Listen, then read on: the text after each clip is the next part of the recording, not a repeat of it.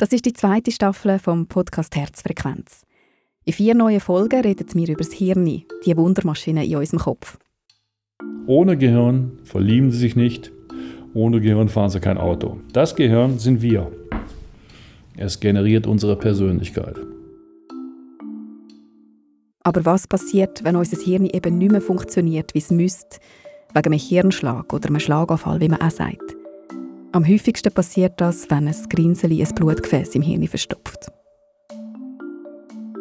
Wir reden mit Fachpersonen, aber auch mit Betroffenen, die zeigen, wie sie wortwörtlich wieder haben müssen lernen aufzustehen, zu schlucken, zu reden und heute wieder zurück im Leben sind.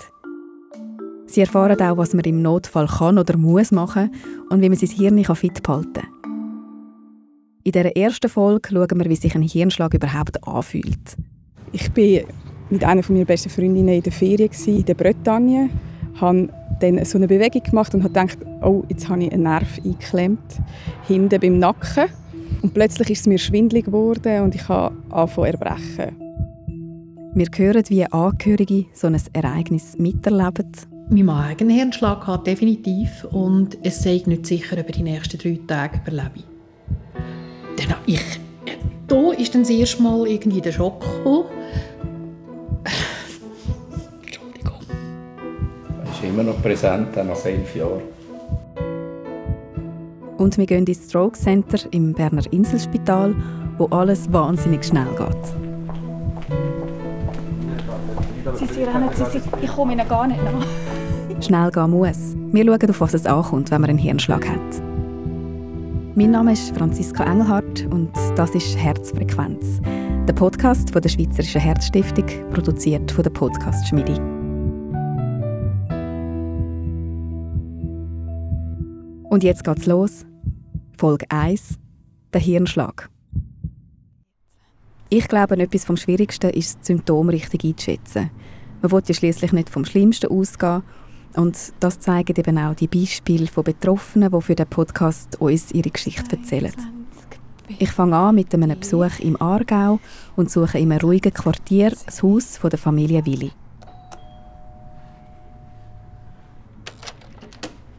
Grüezi, Herr Willi. Grüezi. Willkommen bei uns im Schinstabad. Danke vielmals. Grüezi miteinander. Grüezi. Als ich ankomme, sind alle schon versammelt. Markus Willi, seine Frau, die Monika und die beiden erwachsenen Töchter, Celine und Delena. Wir sitzen jetzt fürs Gespräch um den Esstisch in der Stube und Delena fragt jetzt doch ihren Vater nach kurz, ob er lieber doch allein will, über das Ganze reden. Aber er winkt ab. Mir ist es gleich. Es ist schlussendlich etwas, das die ganze Familie berührt und betroffen hat und, und das Leben von allen geändert hat, nicht nur von mir. Ich habe damals noch die Volksläufe gemacht. Ja, ich war ein Läufer, gewesen, nicht laut, geraucht, nicht getrunken. Ähm, meine Strecke war so bis 10 Kilometer. Kerngesund periodisch beim Arzt. Ein bisschen höherer Blutdruck, der war aber eingestellt. Ähm, es hat keine Anzeichen gegeben. Mein Name ist Markus Willi. Ich wohne in Schins nach Bad. Und mit 48 Jahren hatte ich meinen Hirnschlag. Gehabt. Seit dem Hirnschlag schwingt bei Markus Willi nur noch ein Stimmband. Er tönt darum ein bisschen heiser. Ja, am 31. August 2010 hat eigentlich mein Arbeitstag angefangen wie normal. Auch damals bin ich Unternehmer gewesen, einfach in einer anderen Firma. Und plötzlich im Gespräch innen, auf einen Schlag, ist meine Stimme heiser geworden. Und ich habe zu meinen Kollegen gesagt, hört, nehmt Abstand. Ich habe wahrscheinlich die Sommergrippe verwünscht, oder? Äh, es ist immer schlechter geworden, es ist mir auch trümmelig geworden und dann dachte ich, jetzt musst du heim, jetzt musst du das auspfusen und dann bist du morgen wieder zu Weg. Ich weiss noch, ich hatte einen, einen unbändigen Durst und Hunger. Gehabt. Also, es war etwa 10 Uhr. Ich sagte, ich habe Hunger wie verrückt. Ja gut, dann tun wir etwas zu Mittag essen, dann ein bisschen verfrüht, dann, dann kannst du pfusen. Und äh, dann haben wir Spaghetti gekocht, Spaghetti gegessen. Ich habe Hunger wie ein Bär. unbändig. Ich habe, ich weiß nicht, zwei, drei Portionen Spaghetti hintergehauen. Bin einfach nicht satt geworden. Und äh, wahrscheinlich bevor es mir schlecht ist, habe ich die aufgehört und äh, bin dann wirklich ins Bett geschlafen. Ich habe wirklich tief und fest und lang geschlafen. Und in dieser Zeit hat es halt äh, der Hirnschlag seine, seine Schäden gemacht, ja. Der Markus Willi schlaft also. Er kuriert aber nicht eine Grippe aus. Er hat einen der folgenschwersten Hirnschläge, die es gibt. Ein Hirnschlag im Stammhirn.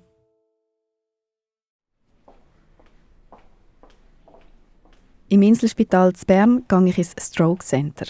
Das ist eine spezialisierte Abteilung, wo alles wahnsinnig schnell gehen muss, wenn PatientInnen mit Verdacht auf einen Hirnschlag eingeliefert werden. Stroke heißt übrigens auf Deutsch Hirnschlag. Komme. Der Marcel Arnold empfängt mich. Er ist der Chefarzt und Leiter vom Stroke Center von der Abteilung für Neurologie. Sein Credo bei einem Hirnschlag ist «Time is Brain». Was bedeutet Time is Brain, wenn es Gefäß zugeht bei einem Hirnschlag? Dann kriegen die Hirnzellen zu wenig Sauerstoff und sterben über die Zeit ab. Zum Glück sterben die Zellen nicht sofort ab auf einen Schlag. Das geht einige Minuten bis Stunden. Also es gibt da verschiedene Modelle, dass innerhalb von wenigen Minuten Millionen bis Milliarden von Zellen äh, sterben und das geht vorwärts. Und ab einem gewissen Grad ist dann auch das ganze Territorium oder das ganze Gebiet, wo minder durchblutet ist, abgestorben. Im Durchschnitt sterben halt die Zellen innerhalb von wenigen Stunden ab und wenn man nicht rasch kommt und ein grosses Gefäß zu ist, hat man nachher äh, mindestens eine mittelschwere Behinderung, wenn man das Gefäß nicht aufmacht. Und wie würden Sie das eins zu eins übersetzen? Time is Brain?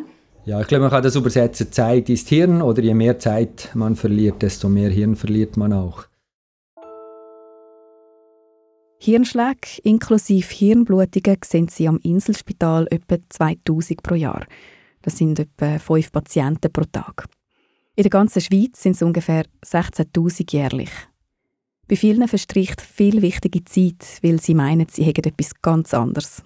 Das kommt leider immer noch häufig vor, aber viel weniger häufig als noch vor zehn Jahren. Also wir haben sehr viele Kampagnen gemacht mit der Herzstiftung, auch über andere Kanäle, äh, TV-Spots und so weiter. Und auch der Podcast ist ein wichtiges Mittel, um die Leute zu sensibilisieren. Also wenn Leute ähm, Lähmungen haben, Gefühlsstörungen, Sprachstörungen, Sehstörungen oder ganz einen akuten heftigen Schwindel, ähm, dann muss man unverzüglich 144 anrufen und dann wird man direkt in ein Stroke Center gebracht, in der Regel in einigen Regionen zuerst in eine Stroke Unit, in ein etwas kleineres, aber auch schon gut ausgerüstetes Spital und dann kann man sehr früh behandeln.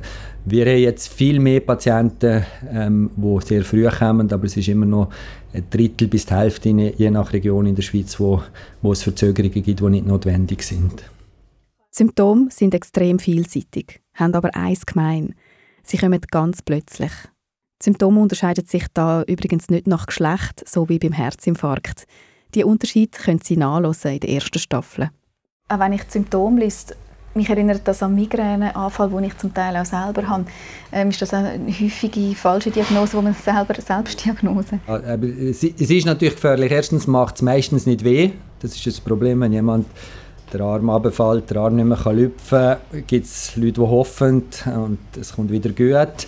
Ähm, also es ist zwar meistens dramatisch, es tritt akut auf, aber das Problem ist, dass es nicht schmerzhaft ist und viele Leute hoffen, dass es wieder weggeht.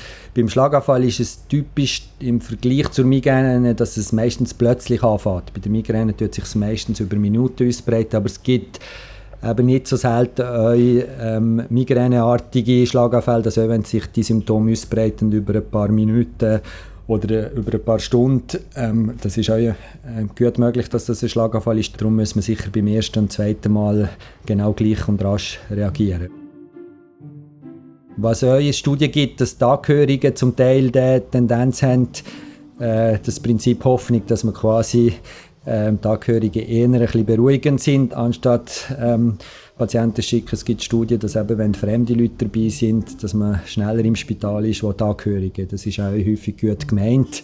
Eben, wenn jetzt die Angehörigen richtig reagieren, was soll man machen? Beim Schlaganfall ist es zum Glück so, dass meistens die Vitalfunktionen wie Herz, ähm, Atmung funktionieren. Also man muss da keine grosse erste Hilfe leisten, muss die Patienten einfach beruhigen, flach lagern oder höchstens der Oberkörper leicht hoch, dass das Hirn maximal durchblutet ist und 144 anrufen. Also man darf auch kein Medikament geben, Blutverdünner darf man nicht schon geben, wenn man daheim ein Aspirin hat, weil es kann ja mal eine Hirnblutung sein.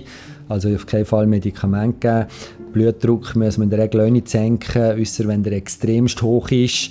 Also es braucht eigentlich wenig erste Hilfe bei den meisten Schlaganfällen. Es gibt ganz selten die schweren Schlaganfälle vom Stammhirn, wo man bewusstlos sein kann. Da gelten die üblichen äh, erste Hilfemaßnahmen wie Seitenlagerung und so weiter, aber die sind sehr, sehr selten. Es gibt doch ein paar konkrete Tipps, die man anwenden kann, wenn jemand unsicher ist, ob jemand gerade einen Hirnschlag hat. Zum Beispiel Person lächeln lassen, gehen die Maulwinkel auf oder einen einfachen Satz nachreden lassen. Geht das? Oder beide Arme strecken mit den Handflächen nach oben. Bei einer Lähmung wird das nicht mehr gehen. Das hat zumindest dem Partner von meiner Mutter geholfen, weil sie dann sofort erkannt haben, dass er ein Schlägli hat. Aber das nur nebenbei. Bevor mich der Marcel Arnold mitnimmt auf den zackigen Rundgang durch das Spital von der Notfallaufnahme bis zum Stroke Center, Sie, Sie rennen, Sie, Sie, ich komme Ihnen gar nicht nach. schalten wir nochmal einen Gang ab. An einem dieser letzten heißen Septembertagen besuche ich im Berner Mattenquartier die Grafikerin Jenny Leib und Gut.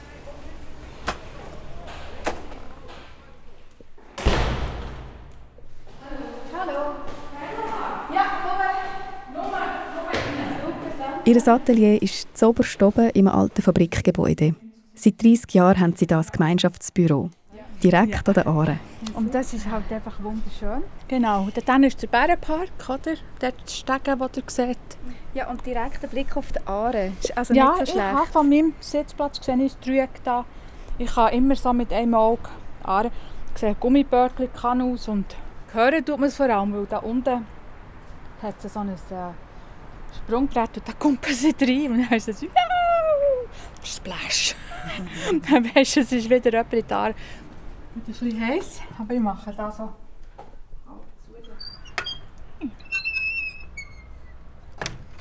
Da haben wir ein bisschen Schatten. Da hat sie einen grossen Teil von ihrem Leben verbracht, beim Arbeiten. Bis zum Ereignis vor zwei Jahren. Sie erzählt von ihrem Sitzungsräumchen, das immer ungestört. Ich heiße Jenny Leibundgut, bin 62 und habe am 11. Januar 2020 zwei massive Hirnblutungen auf der linken und der rechten Seite. Und an diesem Tag hatte ich sicher hohen Blutdruck, weil das so ein ähm, schwieriger Moment war. Wir hatten so ein Familientreffen mit meinen Geschwistern und ähm, ein Gespräch, äh, was vor allem um die Zukunft von ähm, unserer betagten Mutter ist gegangen. Das alles war sehr, sehr belastend. Gewesen. Und mit in diesem Gespräch bei mir daheim am, am Tisch mit meinen Geschwistern und meiner Mutter gegenüber von mir hat es gemacht Paff. Und unglaubliche Schmerzen. Und, und ich bin einfach der gehockt und habe so, ah, ich Kopfweh. Ja, wahnsinnig Kopfweh, muss ablegen. Und äh, habe einfach gerade so aus Reaktion, ja, Kopfweh, nehme einen Staffelgang weil das funktioniert meistens. Ja, und dann bin ich auf das Bett gelegen und habe einfach dort äh, gestöhnt und wahnsinnig weh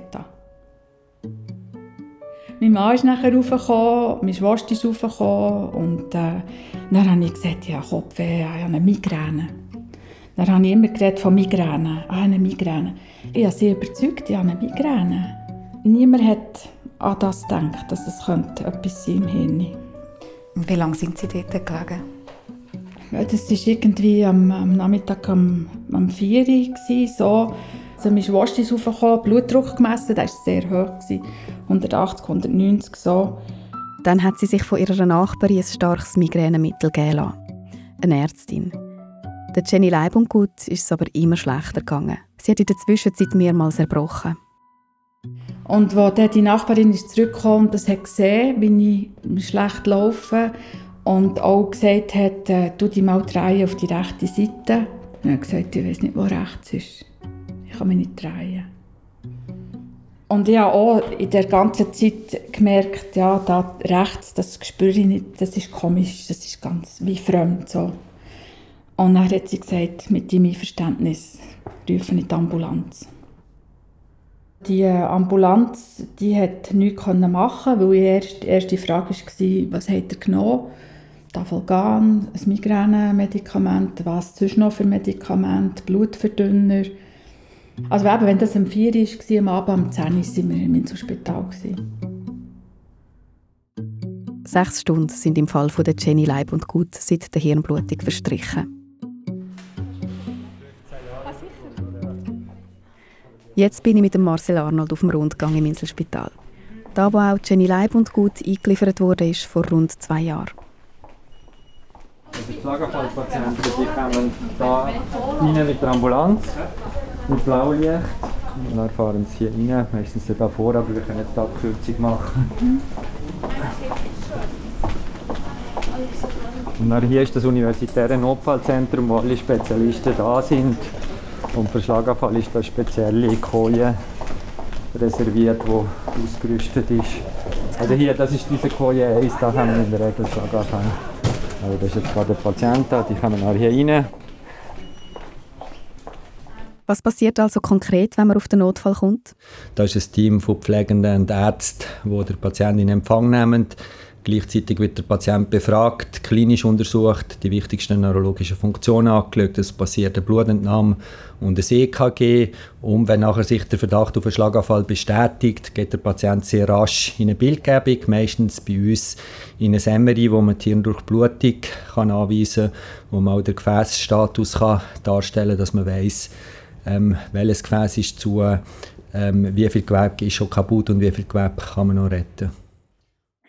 Ich wollte gerne kurz Ordnung reinbringen in einen Begriffssalat, den ich selber hatte. Schlägli, Streifung, Hirnschlag, Hirnblutung. Von all diesen Sachen ist der Schlaganfall oder eben der Hirnschlag der Überbegriff. Es sind Synonyme. Er wird gebraucht, weil es bei allen Ereignissen die gleichen Symptome gibt. Die akuten Lähmungserscheinungen oder Sprachstörungen. Bei fast allen Ereignissen liegt das daran, weil Blutgefäße verstopft sind, weil sich Blut verklumpert hat im Gefäß dem sagt man ein Grinsel, das ist Millimeter klein. Durch das entsteht dann der Hirninfarkt. Ein Schlägli oder eine Streifung, das ist die leichteste Form von dem. Sogenannte transitorische ischämische Attacke oder abkürzt TIA. Der Körper schafft es bei der Streifung, ein Grinseli selber aufzulösen. Aber die Gefahr, dass es kurz später zu einem Schlaganfall kommt, ist bei 90 Prozent. Darum dringend in Notfall. Und dann gibt es eben genau das Gegenteil, dass das Gefäß nicht verstopft wird, sondern dass es platzt. Dann gibt es eine Hirnblutung. Und wieso ist das so ein wichtiger Unterschied? Das kann genau die gleichen Symptome machen ähm, wie ein Hirninfarkt. Es wird aber ganz anders behandelt. Man muss die Patienten operieren. Darum brauchen wir immer ein Bild. Wir können nicht schon draussen in der Ambulanz ähm, Patienten behandeln. Die Hirnblutung, genau das, was Jenny Leibund gut hat. Aber jetzt konzentrieren wir uns auf die andere Variante, die häufiger vorkommt. In 85 Prozent nämlich gibt es einen Hirnschlag, weil ein Gefäß verstopft ist. Wie geht man mit den Patienten vom Notfall, wenn, wenn es klar ist, dass es ein Schlaganfall ist oder wahrscheinlich ist, fahren wir da rein ins MRI. Franka, können wir ganz kurz reinschauen? Wir filmen nicht, nur Tonaufnahme. Hallo, wir machen einen Podcast für die Neue Stiftung. Also das ist leitende Ärzte Excuse, grüezi. Neuroradiologie. Hallo. Da fahren wir eben hier rein mit den Schlaganfallpatienten. Und hier ähm, ist nachher die Zentrale, wo man zusammen kann diskutieren kann. Der Patient kommt auch da oder da rein. Ja. Hier im MRI, da sehen wir oh, ja. die Patienten. Man kann gleichzeitig im Schirm schon genau schauen, wie sieht es uns live und schon mit den Radiologen diskutieren, ist eine Intervention nötig oder nicht. Die sind jetzt gerade am, äh, am Hirn. Also da wird das Hirnbild gemacht, jawohl, ja. genau. Mhm. Kann da wieder zurückgehen? Ja. Nein, da können wir noch, wenn jetzt quasi ähm, ein grosses Gefäß zu ist, ähm, mhm. und man das mit einem Katheter muss aufmachen Jetzt noch so weiter. Im Katheterlabor machen sie also die Akutintervention. Das Gefäß kann man wieder eröffnen, indem man über die Vene eine Infusion gibt, wo stark blutverdünnende Mittel verabreicht werden, sogenannte Thrombolytika, das heißt den Thrombus, das Gerinnsel auflösen. Und so das Gefäß wieder aufmachen, dass wieder Blut durchfließen kann. Das braucht eine gewisse Zeit, bis das wirkt. Äh, meistens geht es eins bis zwei Stunden, bis es wieder offen ist. Bei größeren Gefäßen oder mittelgroßen Gefäßen kann man direkt über einen Katheter, wie beim Herzkatheter, über die Liste reingehen und nachher ins Hirn, äh, durch die Hirngefäße raufgehen und das Grinseli nachher mit einem Stand rausziehen. Das sind sogenannte Stand Retriever, also da wird das Grinseli mechanisch entfernt und da schaffen sie, das sind Kollegen von Neuroradiologie, die das machen, innerhalb von wenigen Minuten das Grinsel zu entfernen und darum ist die Prognose bei der Methode auch besser. Äh, wichtig ist noch, dass man die Methode zum Teil auch kombiniert. Also wenn ein Patient zuerst extern einem kleinen Spital ist oder wenn er bei uns ähm, äh, ist, fängt man zum Teil auch schon mit ähm, intravenöser Therapie an und geht nachher mit dem Katheter auf und macht eine kombinierte Therapie, dass man quasi beide Wirkungen hat. Ja. Das ist unglaublich. Wie viele Kilometer legen Sie einmal zurück pro Tag? Ja, nicht so viel, weil ich bin jetzt nicht mehr halt so viel auf dem Nachfahren. Ja, stimmt. Aber wenn man wenn, wenn, wenn ich mir weißt, geschossen hat, müssen Er gibt keine Antwort mehr drauf, er ist schon wieder weiter. Also die modernen Angiografien, wo auch Patienten mit Schlaganfall äh, behandelt werden mit der Katheter. Der Marcel Arnold erklärt, dass sie 80 Prozent der Grinseli in wenigen Minuten rausbringen. Amix bräuchte es ein paar Versuche, aber schnell geht es eigentlich immer.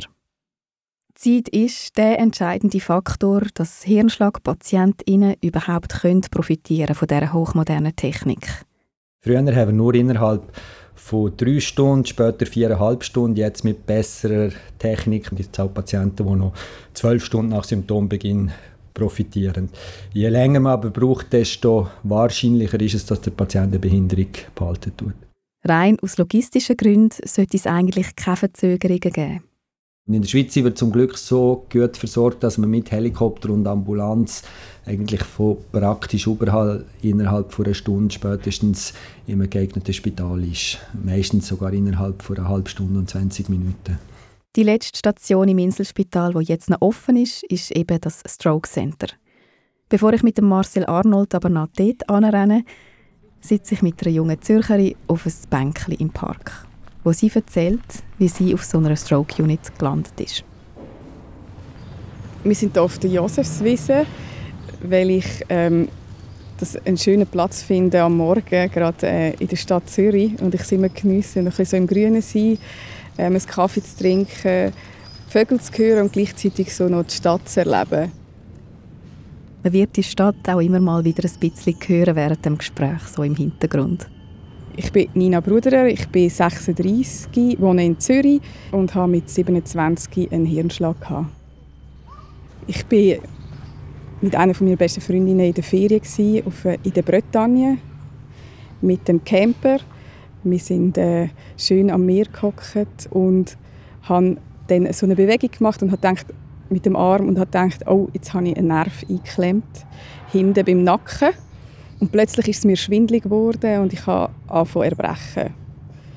Ich habe dann gedacht, ich habe eine Pilzvergiftung, weil ich vorher gerade die berühmte Galette mit Pilz, äh, eine Stunde vorher, und habe gedacht, okay, die Pilze sind nicht gut gewesen. Jetzt meine Mami angerufen und sie ja, gefragt, sie ja, hat gedacht, ihr gesagt, ich habe Pilz gegessen, sicher eine Pilzvergiftung dann ist das die ganze Nacht so gegangen und ich habe wirklich extrem Kopfweh und immer wieder äh, so Schwindel. Aber ich habe gedacht, äh, Gleichgewicht auch, habe ich gemerkt. Aber ich habe gedacht, das ist, ich habe kein Wasser mehr im Körper. Ähm, habe dann ein bisschen schlafen am nächsten Tag ist dann darum gegangen, gehen wir heim oder bleiben wir noch? Und ich so, nein, nein, das geht in 24 Stunden ist so eine Lebensmittelunverträglichkeit ähm, sicher vorbei. Sie sind dann weitergereist mit ihrem Büssli wollten surfen. Es ist ihr ein bisschen besser gegangen, dann wieder viel schlechter. In Frankreich hat sie aber nicht ins Spital wollen und sie haben sich dann entschieden, heimzufahren. Aber erst zwei Tage später. Sind wir am nächsten Morgen früh acht Stunden heimgefahren. Ähm, wenn ich mich konzentriert habe, ist es dann gegangen und ich habe immer wie mehr Kopfweh gehabt, dann einfach Tabletten, Kopfweh-Tabletten genommen und Schmerzen und halt wieder erbrochen. Und dann habe ich meiner Cousine angerufen meine Mami, ob sie mich holen können bei der Autobahnausfahrt. Wir müssen schnell zum Doktor, weil es war 1. Mai, war, habe ich gesagt, ja, wir müssen äh, äh, in Permanence oder so. Und dann bin ich aber so gewesen, dass ich nicht mehr richtig können vom Camper in, in einer Cousine in Auto laufen also ich so geschwankt. Da habe ich gesagt, ja komm, ich glaube, ich bin noch nie im Spital gewesen, wir gehen äh, glaube direkt in Notfall. und habe gedacht, ja, die geben mir dann äh, eine Infusion und dann kann ich am nächsten Tag wieder heim. Am Abend um 6 Uhr ist sie im Spital Aarau auf dem Notfall untersucht worden. Zuerst alles rund um den Pilzverdacht. Und dann um Mitternacht ist es Emery gemacht worden. Als ich äh, dort unten in dem Emery war mit äh, dem Assistenzarzt, das ist mir so richtig geblieben, wo mir einfach gesagt hat, ich habe es jetzt gerade gesehen, Sie haben einen Hirninfarkt in dem Moment checkt man gar nicht, was das bedeutet. Auch ich habe das, eben, es ist so Hirninfarkt, ich habe mir das nochmal schnell überlegen, was ist ein Hirninfarkt, das ist ein Hirnschlag und ich habe das wie so kennt von den alten Leuten. Nina war damals 27. Sie hat keinen klassischen Hirnschlag. Bei ihr ist eine Gefäßwand von der Halsschlagader eingebrochen. Durch Blutung ist unterbrochen worden. Eine sogenannte Dissektion vertebralis. Eine häufige Ursache von Hirnschlägen bei Menschen unter 50. Das trifft Nina Bruderer völlig überraschend. Überfällt einem da nicht eine mega Panik? Was so wirklich ähm, zentral ist, wenn ich mich erinnere, ist die erste Nacht oder nach der äh, Diagnose. Also, sie haben einen Hirninfarkt und dann all die Untersuchungen, ähm, gerade von der Halsschlagader, dann hat man noch so Ultraschall etc. Ganz starke Schmerzen gehabt. Man kommt dann auch Mittel, aber es ist wirklich sehr starke Kopfschmerzen und eben den Schwindel und Erbrechen. Dann bin ich das erste Mal allein in dem Zimmer gewesen, am Morgen um 4 Uhr nach der Diagnose. Und das ist für mich so zentral gewesen, so was passiert jetzt? Also eben sterbe ich jetzt? Kann ich je wieder laufen? Kann ich wieder arbeiten? Kann ich noch studieren? Ähm, und das ist erst in dem Moment wo ich das erste Mal so mich ja so betreut überbewacht und man hat dann auch alle Kabel, die einem hängen, aber dann piepst überall alles und man ist dann wirklich mal so im dunklen Raum allein. Aber was ich mich am meisten erinnern mag, so, ich habe so Angst gehabt um meine Freunde und Familie, vor allem meine Familie, so, ui nein, die sollen sich keine Sorgen machen um mich. Drei Tage sind vergangen zwischen dem Moment am Strand und wo sie jetzt da auf der Stroke-Abteilung liegt. Sie wird streng überwacht und die Folgen vom Hirnschlag sind noch unklar. Die Angehörigen erleben so einen Moment mit. Bei der Familie Willi hat die damals elfjährige Tochter Selin ihren Papi oben im Zimmer gefunden. Ich bin am, ich sage jetzt mal gegen die 6 Uhr heimgekommen und dann hat Mami gesagt, du, geh mal schauen, der Papi ist oben im Bett, er hat ein bisschen Sommergrippe. Hm er sollte einmal etwas zu Nacht essen. Und ich bin da und habe den Papi neben dem Bett gefunden. Er hat, ist auf allen Vieren eigentlich neben dem Bett unten gelegen und hat mir noch probiert, etwas zu sagen. Er hat es probiert, aber es ist nicht wirklich etwas rausgekommen. Wir waren hier 10 und, und, und 11, gewesen, wo, wo Celine schreiend oben runtergekommen ist. Der Papi ist zusammengebrochen und wir sind dann schauen und ich, die Stimme hat nur noch gekrächzt und ich habe einfach gemerkt, ich muss erbrechen und, und habe dann wirklich mit, mit Hilfe der Kind in vom Dachgeschoss einen Stock runtergeschlagen. Die Monika Willi lässt einen Bekannten kommen. Er ist Arzt. Ich weiss noch, wenn er zu mir gesagt hat, schick Kind raus. Wir sind dann zusammen an den Tisch und haben ganz, ganz kurz hat er gesagt, Los, ich lasse die Ambulanz kommen. Ja, immer noch keine Panik eigentlich in dem Moment. Du bist da ganz ruhig im Bett oben gelegen.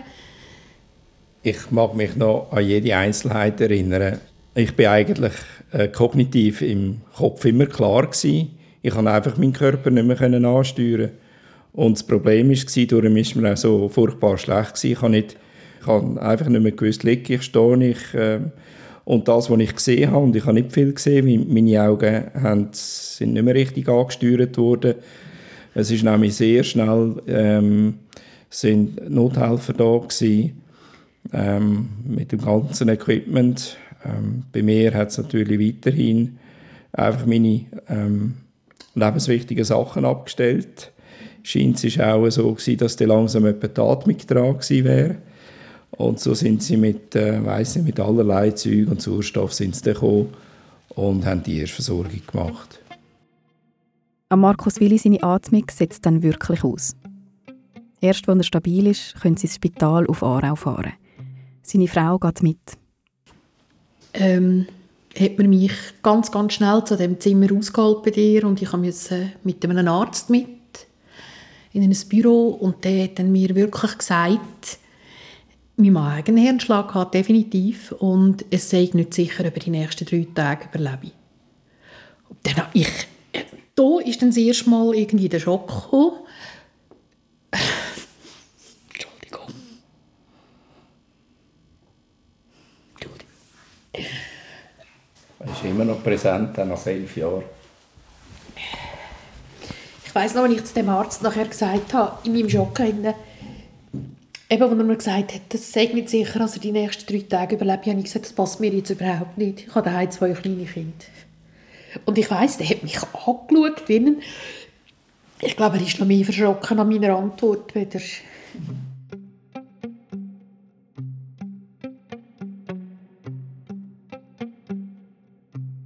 Und ihr sind dann noch mit raufgekommen. Aber irgendwann ist, habt ihr euch dann verabschiedet, sind ihr gegangen, gell? Sie haben uns eingeschickt. Genau, ist ja richtig so, ja. Daheim hat es noch Kinder gehabt, gell? Nein, das. Und helfen haben wir nicht können und sind einfach da gewesen und äh, hat mich begleitet. Ich weiß noch mit dem Lift rauf. Also es ist auch lustig äh, von da eigentlich im, im Auto innen. Ich, ich weiß noch alle, alle Momente und es ist, es ist noch wie gestern. Es ist nicht, es ist nicht so, dass es nur schwammig ist. Es ist eigentlich noch sehr klar da.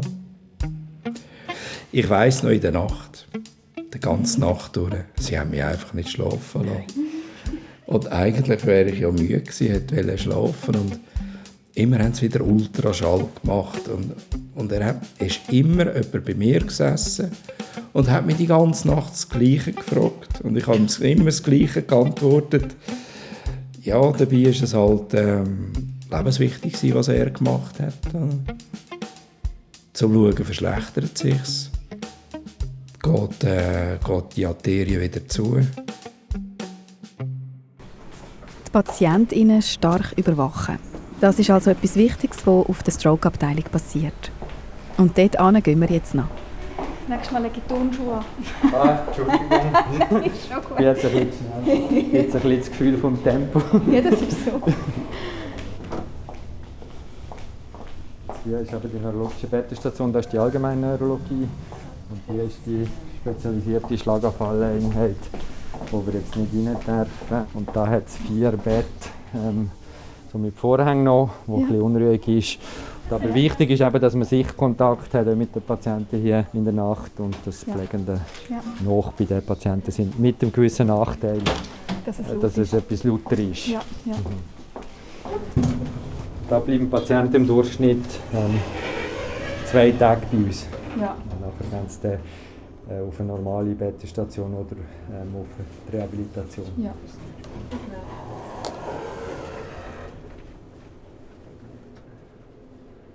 Was ist die Quintessenz von dieser Folge?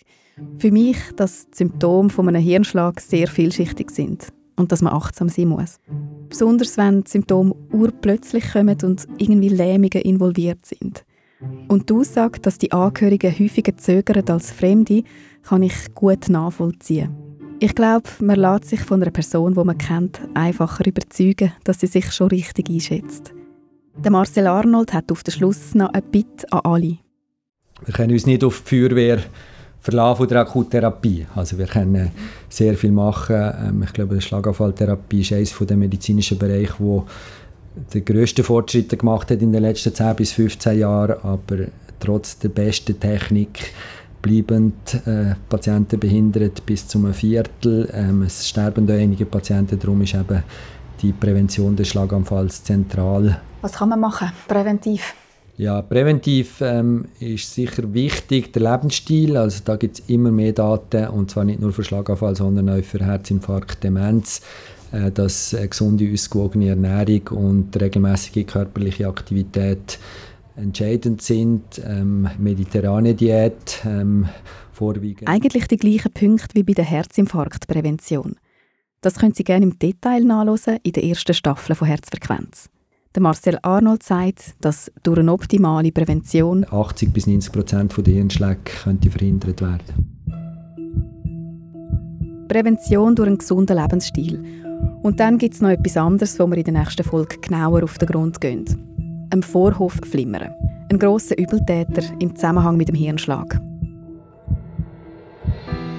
Wir schauen uns in der nächsten Folge auch unser Hirn mal genauer an das verwundbare Wunderwerk in unserem Oberstübli und was es überhaupt mit unserem Herz zu tun hat.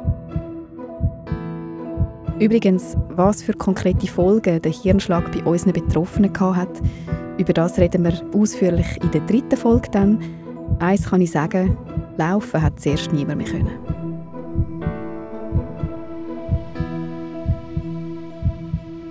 Das ist Herzfrequenz mit der zweiten Staffel rund um den Hirnschlag. Ein Podcast von der Schweizerischen Herzstiftung, produziert von der Podcast Schmiedi. Alle Folgen finden Sie auf der Webseite von der Schweizerischen Herzstiftung und überall, wo Sie Podcasts hören können.